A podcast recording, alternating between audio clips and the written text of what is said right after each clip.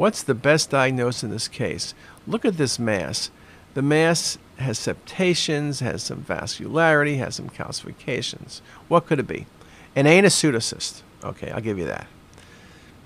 Hamoudi tumor, cystic and solid, more common toward body and tail. That's a possibility, but I don't see a whole lot of cystic component. Cystadenoma versus cystadenocarcinoma. This has that kind of cystic appearance you see with serous cystadenomas. I will admit to you, sometimes it can be hard to distinguish them. This is going to be coming out, but serous cystadenoma is a good diagnosis. Cystic changes, some vascularity, particularly in the periphery where vessels are stretched, but just a very nice example.